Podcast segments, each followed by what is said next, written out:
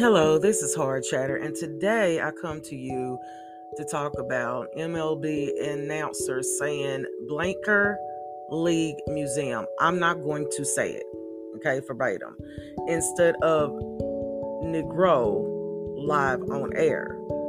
Uh, the Oakland Athletics play by play announcer Glen Kuiper apologized on air after saying Blanker League Museum before Friday's game at the Kansas City Royals.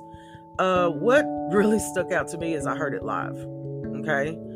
And you know how somebody can say something, but it could be the way they say it or the way they project it to whether or not they believe even what they're saying. Okay. Now I'm going to play this and hopefully it won't be blocked, but I'm going to play it for you one time. And I want you to listen the way he says it. Museum and Arthur Bryant Sparkle. We had a phenomenal day today. Nigger League Museum. Okay, and that is enough.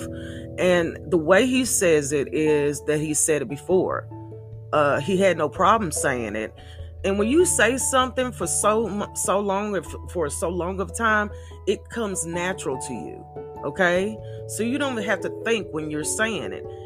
It was something that is truly a part of him okay?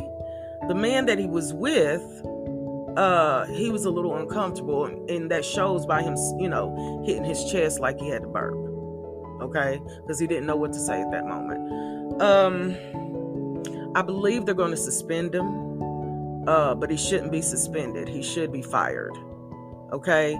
And i joke with my husband all the time even though i am not a sports person at all i'm not okay uh, but I joke with him of how these play-by-play announcers they talk so much that one of these days they're gonna stick their foot literally in their mouth because they be saying some really outlandish stuff. And I catch it because I'm not a sports person. So when I'm listening, I'm always listening. I'm listening with intent to listen.